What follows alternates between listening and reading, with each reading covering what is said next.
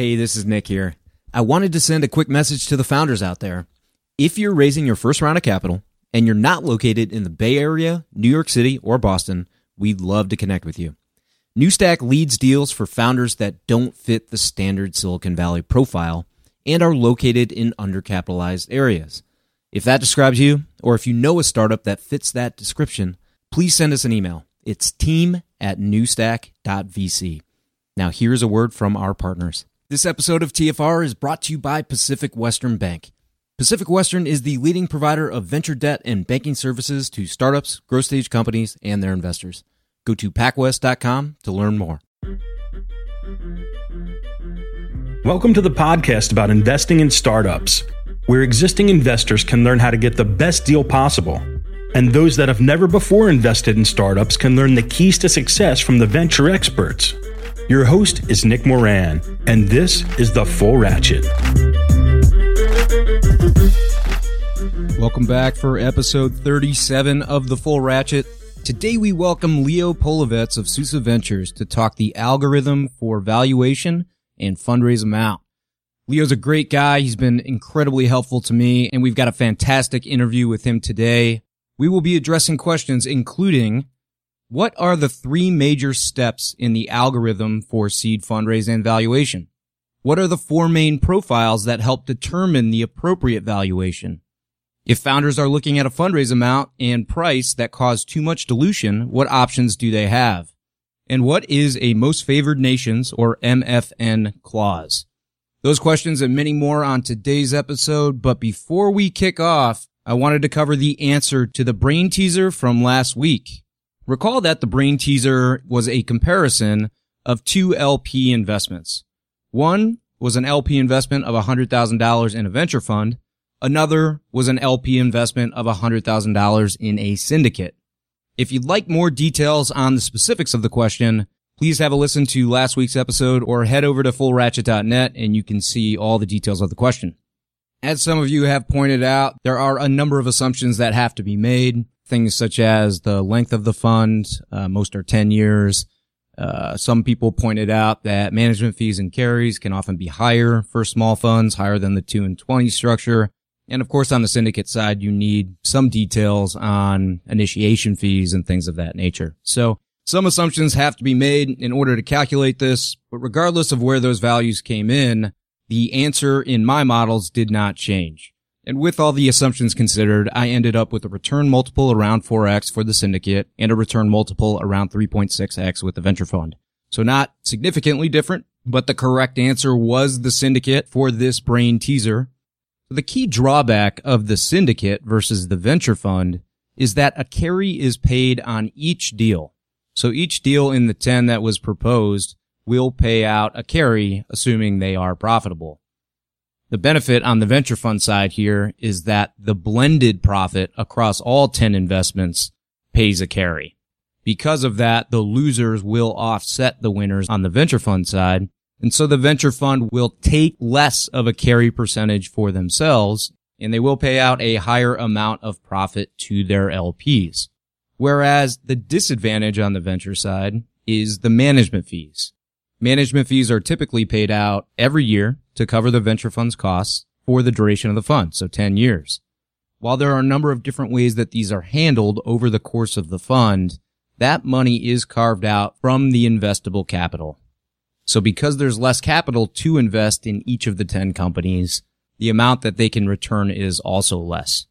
So in summary, the venture fund has a more attractive profile when carry is considered whereas the syndicate has a more attractive profile when management fees are considered. And when you run the numbers on the two, ultimately the economics for the syndicate are slightly better than the venture fund. I have also been speaking with some of the folks over at AngelList and Naval and Nivi have put together a page on their site that does this comparison of the two. So if you're looking to learn more on the differences between each and how they compare, I will include a link in the show notes to that AngelList page. Okay, as far as who won the free ticket to pre-money, so out of the few hundred entries, the winner of the ticket to pre-money is Kunal Agarwal. Kunal, I look forward to seeing you there at the conference. And if you didn't win the pre-money ticket, but you'd still like to attend, just go to premoney.co and use the discount code full ratchet. That's one word with no spaces. And I wanted to say a quick thank you to those of you who have reached out recently via email. I've received more high quality pitch decks from startup founders and fellow angels in the recent past than I've seen in a while. Just in the past week, I've been fortunate to talk with angels in Austin, Boston, Philly, Nashville, uh, Santa Barbara, and even had dinner with six angels right here in Chicago that I had not previously met. So if connectivity is the key to building up this ecosystem, I can't say enough about those of you that are making an effort, growing the community, and helping great startups get funded. Okay, let's get into the episode today. Here is the interview on the algorithm for fundraise amount and valuation. Today we have Leo Polovets on the program.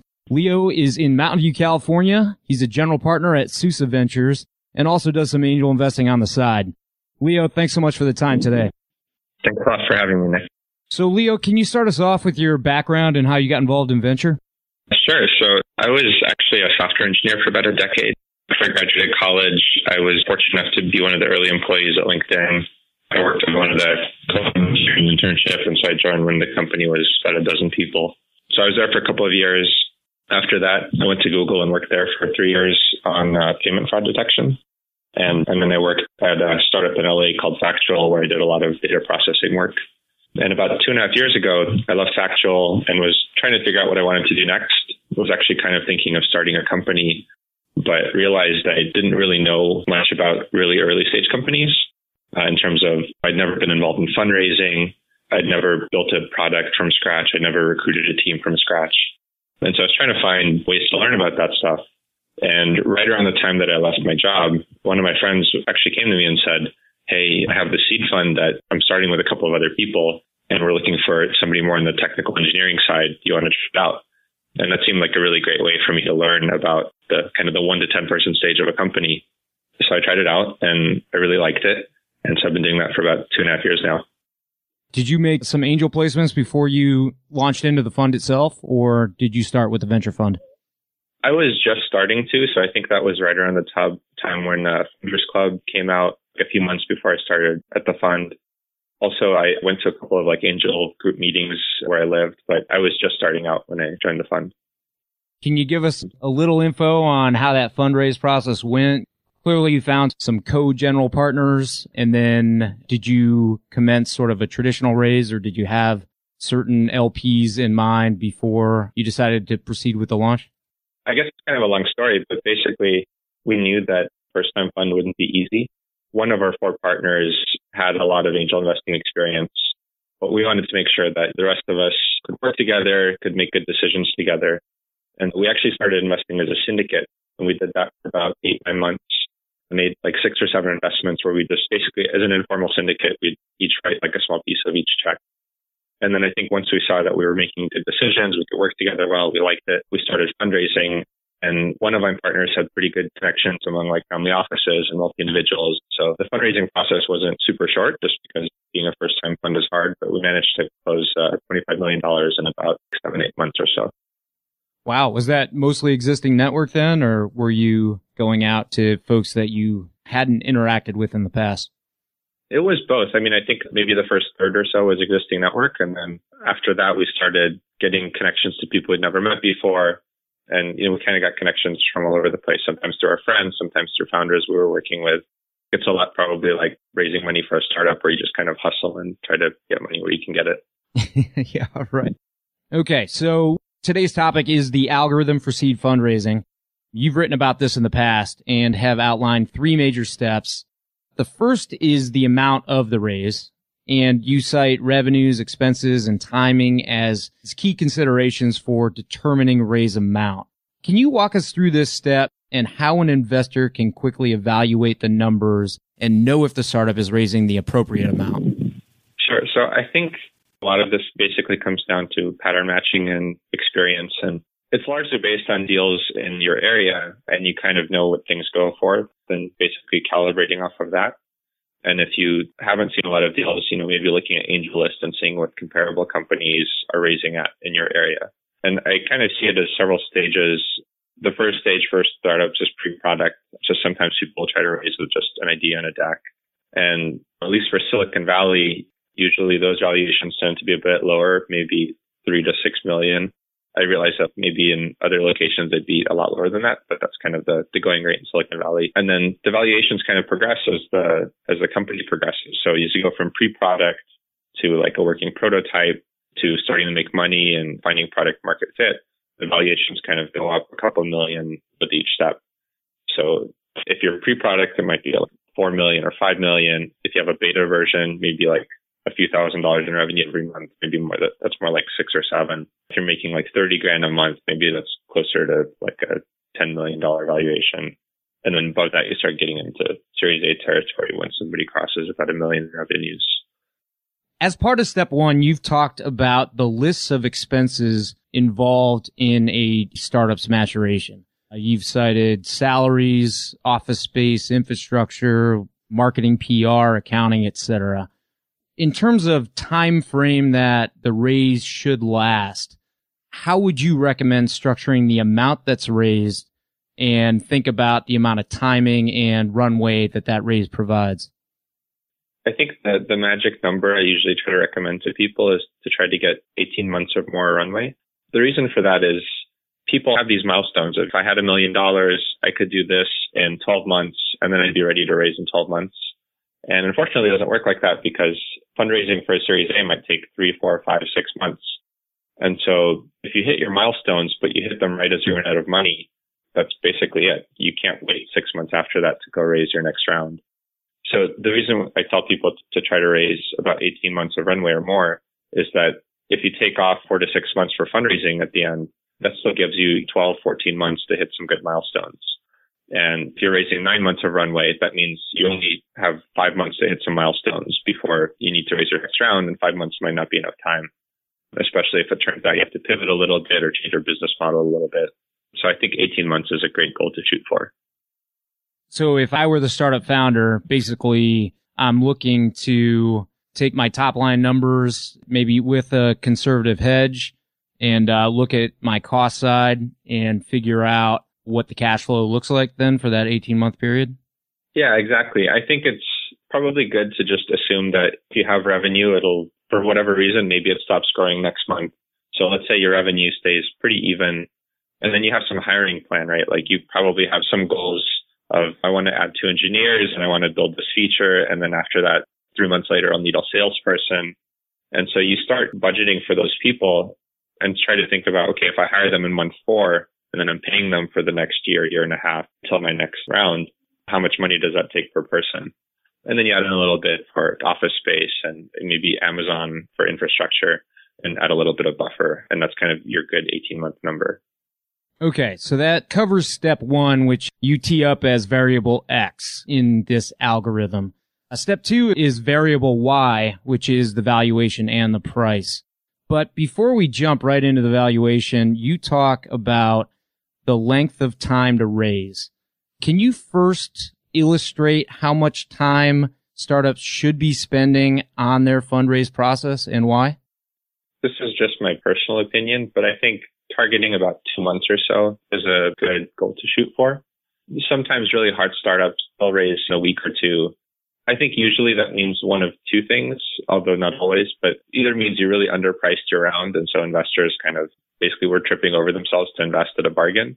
Or it means that maybe you got some good investors, but you know, in a week or two, like there's only so well you could know people.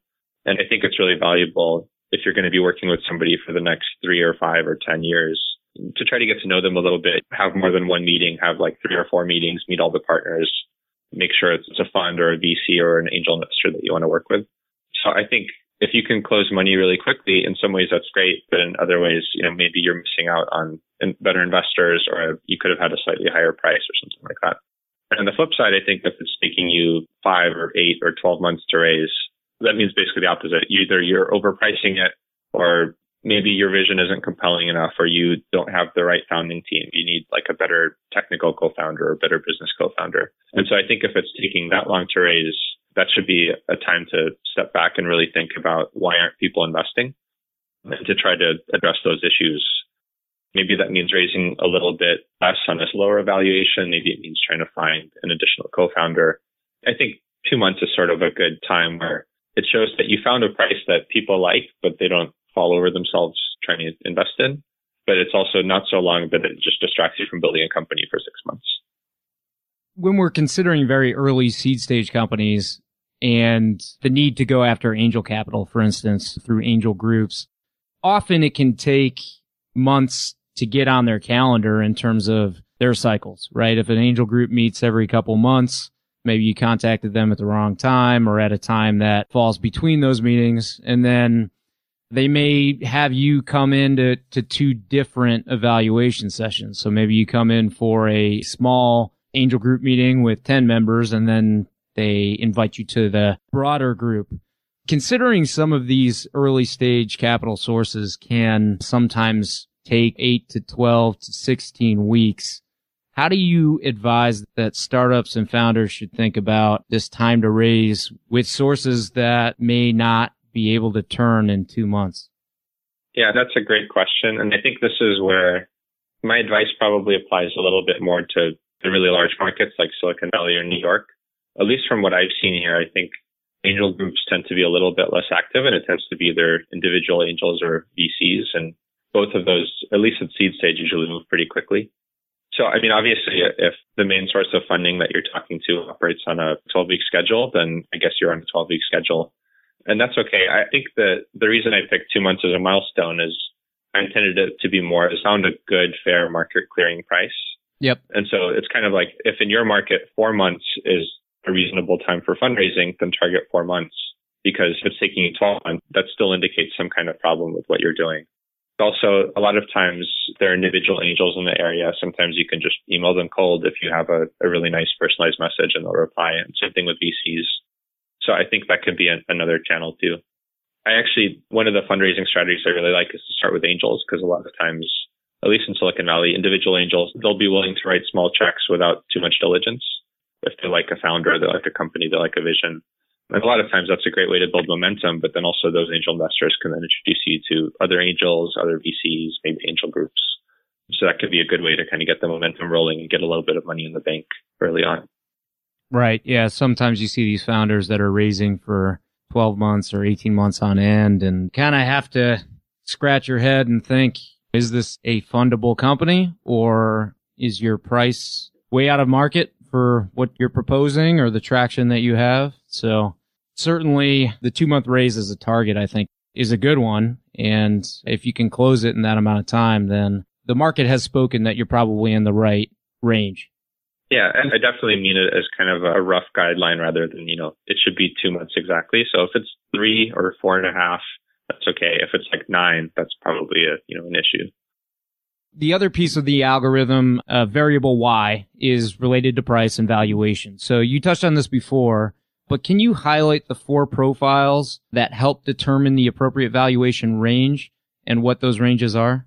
Sure. So I think, and again, these are Silicon Valley numbers and they're just guidelines and there are exceptions to any of these. But there's pre-product where you either haven't started working yet or you just started. Those valuations might be in the three to six million dollar range. There's kind of, you have a product beta, maybe you launched it, you have a tiny bit of revenue. I look a lot at SaaS companies. And so a lot of times they might have 1K or 10K or 15K in monthly revenue. And those tend to go for maybe six to nine million dollar ARR, or sorry, six to nine million dollar valuations. Kind of the higher the a- annual run rate, the higher the valuations tend to go. Yep. You know, as you get closer and closer to a repeatable sales process, maybe you're making 25, 50, 75K per month. Those valuations tend to slide into like the high single digits, kind of low double digits. So maybe 7 million, 9 million, 12 million valuation. And then finally, once you have a repeatable sales model, you're basically ready to raise your series A. And then your valuation might be like 13 million, 15 million or more. The third step has to do with performing a sanity check on the numbers. Directionally, mm-hmm. what should be the relationship between raise amount and price, this X variable and this Y variable? Yeah, so I think, you know, targeting about 20% dilution makes a lot of sense. And a little bit lower, a little bit higher is fine. Like if you're at 15% or 25%. So I would say generally why the valuation is like pre-money valuations. It might be three to five times X, which is the amount raised. So again, you're getting like diluted somewhere between a sixth and a quarter. And that's a pretty good range. If you're doing less than 15% dilution, it probably means you're not raising enough. Not always, but probably. And at seed stage, cushion is so important just because before somebody finds product market fit, you really want the runway to be able to experiment a little bit to figure out what did you guess right? What did you guess wrong about the market? If you're getting 12% dilution, but you can raise another 500K and make it 18%, that 500K is probably worth it. And on the flip side, I think once you start getting over 25% dilution, it starts to make the company a little bit less viable long term, just because if you give up, let's say like 35% in your seed round, and then maybe you need a bridge and you sell another 15, you know, now you've basically sold half the company and you haven't even gotten to a series A. Yep. And so I think that starts hurting you when you start going out to raise a series A. So just general numbers, rule of thumb, you said 4x to 6x. So if we call it 5x, and maybe you're doing an early seed at 500k, you're looking at a two and a half million dollar valuation, and, and that means you're directionally in the right range. Exactly. Great. So you talked about dilution and selling more than this 20%. So if that amount is significantly more than 20%, what are some of the options that are available to proceed with a raise without selling too much equity? Yeah. So it depends on why you're able to raise the money. Like, is it that your valuation is too high or is it that, you know, your valuation is reasonable, but you can't seem to convert investors to invest? So the source of the problem matters, but in general, self-funding or taking less salary is one option, although it's, it's a hard option, especially if you have other obligations like family. Another option is to try to raise a little bit less at a kind of a more palatable dilution amount and then kind of shrink your goals a little bit so that instead of aiming for a series A, maybe you aim for a bridge round. So if you need a million and a half, but the market's only going to give you a two and a half million dollar valuation, maybe you raise 500K, use that to progress for six or nine months and then start raise like a bridge round at a higher valuation. You can also make your plan less conservative if that's possible. So if you're trying to raise a million and a half and you think that would put you in a great place for an A, maybe you can raise a million or a million and a quarter and still have a good shot at a good A round. So maybe your plans are tweakable. I guess the last option is if you have to, you can always take more dilution. It's a risk, but having money in the bank's better than just shutting down. I guess traction speaks, right? Absolutely. If you can't get what you're asking for at the appropriate valuation, then raise a bit less, get some more traction, and then go back to the market. Yeah, to a large extent valuations basically traction plus how many risks you've removed from investors' eyes. So you're trying to de-risk. Are the founders good? Can they sell? Can they build this product? Does the market want this product? And so every single one of those boxes that you can check should be able to bump your valuation up a little. And so if you can check one of those boxes off in a couple of months, maybe it's good to wait a couple of months or try to just raise a little bit and then raise more in a couple of months.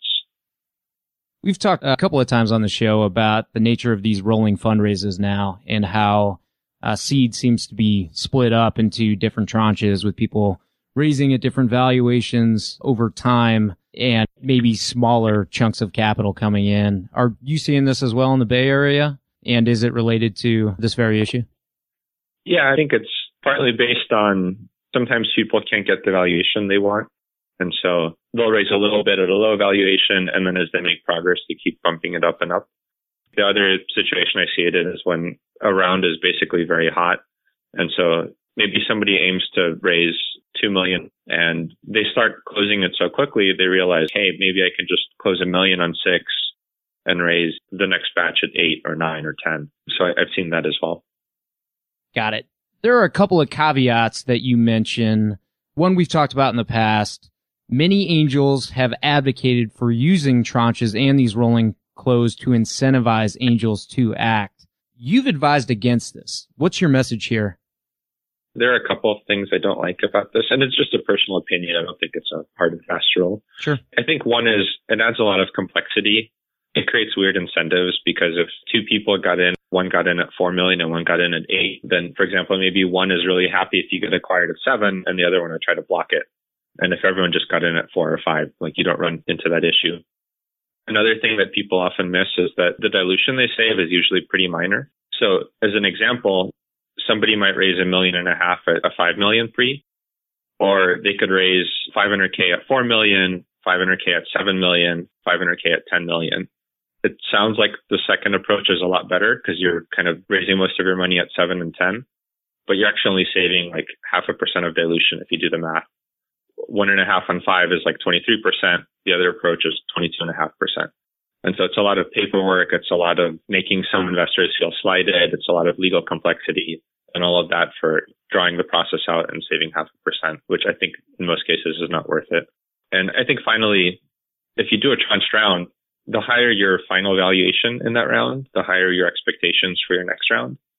So if you raise a million and a half on five, if things don't go great, maybe you can go raise it eight or nine in a year. And if you do it in tranches and your last 500K was at, say, a $10 million valuation, you have to get a lot further on the same money to do a bridge after a $10 million valuation. Sure. So instead of getting to eight or nine million, maybe you have to get to like 18. And that's a lot harder. That's basically Series A territory. So I guess the big difference between the multiple seed rounds before that we talked about and more of this tranched approach is that the situation before involves significant traction increases over time that merit a higher valuation, whereas the rolling tranches toward a seed is more related to can you raise the capital? And then if you're raising the capital as opposed to acquiring traction and progress with the business itself, then you're trying to get more capital in. Absolutely. Yeah, I think that's a great way to think about it. That if your valuation is going up because you're hitting milestones, then everyone's very happy with that. And people realize that before you had 10 risks and you were at 5 million, and now you eliminated two of those risks and now you're raising at 8 million, that makes a lot of sense. What's harder for investors is if you're raising at 5 million and then now you're investing at 8 million and your reason is because it's a week later. I think that can also sometimes be hard for professional VCs because they at some point have to report to their limited partners and they have to explain, hey, this other fund got in last week at five and we got in at eight. And the only reason we got in at eight is because we came late, but the company's not actually further along. And so I know a lot of funds would kind of pass just because they want to avoid that issue. There are some common rights that investors ask for during a seed financing. You mentioned pro rata, board seats, and most favored nations. Can you take a minute to describe what MFN is and why it's so important for early stage investors? Sure. It's actually most important for angels, although it's great for everyone. But MFN basically says that if another investor gets in at better terms in this round, you get upgraded to those terms if you have an MFN clause. And so that's really nice for angels because I think sometimes you can have this fear that, hey, maybe I'm going to put in 25K at a $5 million valuation. And then some VC fund comes in, they have lots of bargaining power. They put in a lot of money at like a three or $4 million valuation. And I invested at five and that kind of sucks. And so the MFN clause basically protects you from that so that if somebody does get better turns, like if that VC invested a four cap, your investment automatically gets upgraded to that. So will you put a time consideration as well as an amount consideration on that MFN clause so that if you raise over the next, let's say six months, anything between these two values, then you do inherit the best terms because clearly your MFN clause cannot sustain perpetually as the startup proceeds through subsequent series? To be honest, one of my partners handles most of the legal docs, so I'm okay. I'm less familiar with the specific docs, but I think usually there is a time limit. It's usually limited like the current round, and so if there's a kind of a next financing event triggered, like the MFN does not apply to that. At this point, if you're a VC, you've heard of Carta. You've probably even accepted securities from a portfolio company on the platform. It feels like every new company is using Carta, and there's already 16,000 VC backed companies on the platform. They also offer tools and services for VCs like fund administration. Carta has an army of fund accountants delivering high quality service and dedicated teams of engineers, constantly improving the functionality of their user friendly investor platform with in app quarterly reporting, real time fund metrics, LP portals, and more. It's also easy to switch from an existing fund administrator or to augment your in house team with their service. Learn more about their services at carta.com forward slash investors. In this episode of TFR is brought to you by Pacific Western Bank. Pacific Western specializes in providing financial services to startups, growth stage companies, and their investors, helping to navigate financial obstacles by providing access to funds and expertise. Pacific Western's customized products and team of venture banking specialists provides a banking experience designed specifically with startups and VCs in mind. If you run a tech company or if you invest in tech companies, it's strongly advisable that you build a relationship with the folks at Pacific Western. Go to pacwest.com to learn more.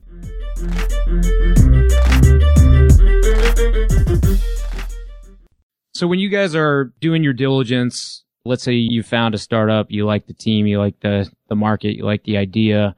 When you're going through the diligence phase, are you taking a step back and applying this strategic algorithm as you've laid it out to make sure that the fundraise amount is actually appropriate for the 18 month runway and the valuation makes sense based on directional progress, things of this nature? Yeah, absolutely. This is a framework. And so if you don't know where to start, this is a good place to start. But these aren't hard and fast rules, so there are exceptions. And so a lot of times we do see exceptions, but then this framework is good because it helps us really think about if this company should be at 8 million and they're raising at 12, makes them exceptional enough that we think 12 is justified. And so we tend to look at it from that perspective of we have kind of an anchor for here's what we think the startup should be raising at. If they're within like 5, 10%, doesn't matter. If they're 40% away or they're twice, or we think that's when we start really digging in and trying to understand is there something exceptional that makes them worth twice as much? Or is it kind of, well, the startup market's hot and they're able to raise a twice fair valuation and that's what they're doing. And in those cases, if it's more the market being hot, we'll usually pass because, you know, we want to get it at a fair price. Yeah. Speaking of the market being hot, there's been kind of a lot of chatter about are we in a bubble? Are we in a boom? What's the nature of the market? Escalating valuations, lots of private market activity in the late stages. Do you have any thoughts on venture on the whole and if we're in a bubble or a boom or something else? I don't have strong opinions on this, but I would say that there's definitely some overpricing in places. I don't think it's bubble territory where we'll hit 80% corrections or something in the near future. I mostly look at things in seed stage and series A, especially seed stage. And the main challenge I've seen, especially in Silicon Valley, is there are a lot of early employees from companies like Facebook, Twitter, uh, in my case, LinkedIn, where they got to cash out a little bit from being early. And then now they're looking for things to do. They start angel investing because it's, it's a really fun, rewarding activity. And a lot of times it ends up driving prices up a little bit. So I met with a lot of companies, for example, where I think they should be raising at six, they're raising at nine.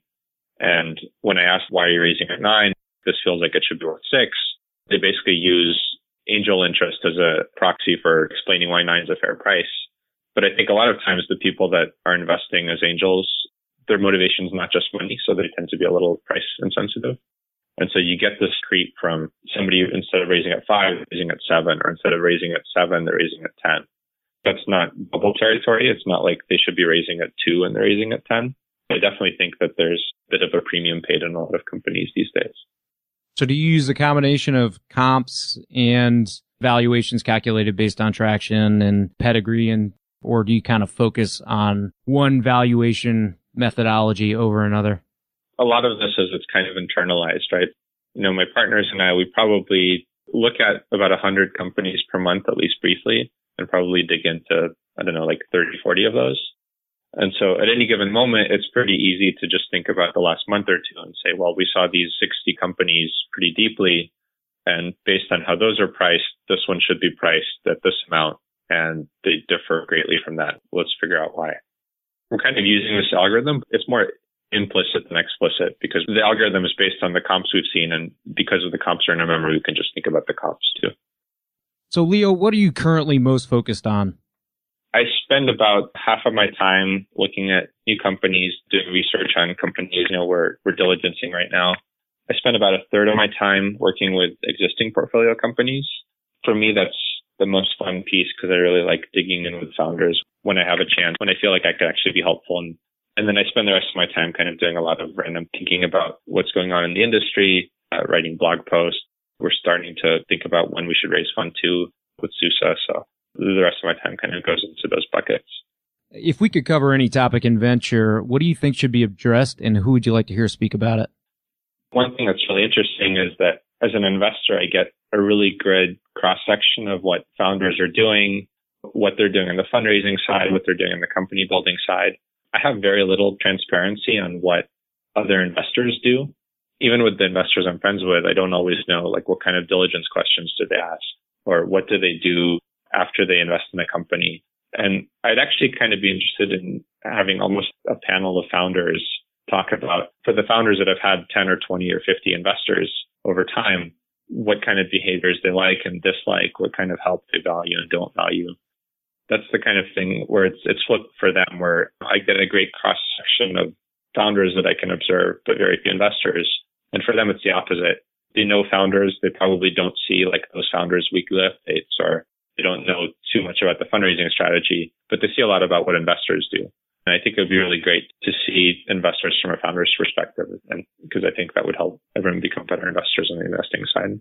Certainly hear from a lot of folks on a weekly basis about getting more insights into the process and the approach of other investors. So you're not alone in that, Leo. But what is the best way for listeners to connect with you? I have a blog. It's uh, codingvc.com.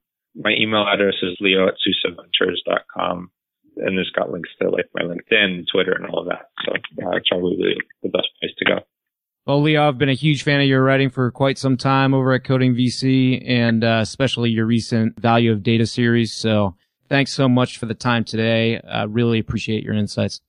Thanks a lot, Nick. I really enjoyed chatting with you.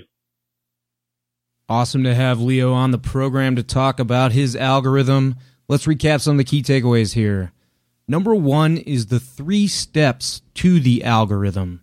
Step one is how much do you need? Step two is what is your target valuation? And step three is performing a sanity check. So for step one, Leo advocates to start with an 18 month duration. Then the founders must calculate all of the expense side costs salaries, office space, infrastructure, utilities, marketing, PR, legal, accounting, etc. And he also suggests to assume that revenue will be flat over that 18 month horizon, regardless of one's intent to grow. Once all the costs are aggregated, he asks a startup to add a 10 to 20% cushion, and this number over the 18 month duration is the suggested fundraise amount or variable X. For step two, Leo first thinks about the four stages that a product fits into. And remember that he is often looking at B2B SaaS startups in the Bay Area, and the definitions of seed versus A versus B have become a little fuzzy and are different depending on who you ask. Here are Leo's four stages. Number one is pre product or alpha product with a three to six million dollar valuation. Number two is a beta product with some pilot customers and revenue might be 1K to 20K a month. This is at a 6 million or $7 million valuation. Number three is mature product with established revenues, but sales are still high touch and maybe in the 25K to 100K range. This is approximately a $10 million valuation. And finally, number four is a mature company with a repeatable sales model with 100K plus in monthly revenue. This is Series A territory or $15 million plus. And remember that this step includes Leo's point about raising a round within two months. If significantly faster than that, then the startup is probably underpriced. If significantly longer, it's either overpriced or there may be fundamental issues preventing the startup from getting funded. Finally, step three for Leo is the sanity check. In steps one and two, we calculated the raise amount, X, and the price or valuation, Y. He now likes to assess if they make sense. So Y should be priced about four to six times variable X. If that's the case, then it's appropriate to proceed with the fundraise. If Y is significantly more than four times variable X, then Leo suggests coming up with a more aggressive roadmap since more money could be raised with acceptable dilution. And if Y is less than 4X, then the founders are probably taking too much dilution. Leo believes that it rarely makes sense to give up more than 20% of the company at the seed stage.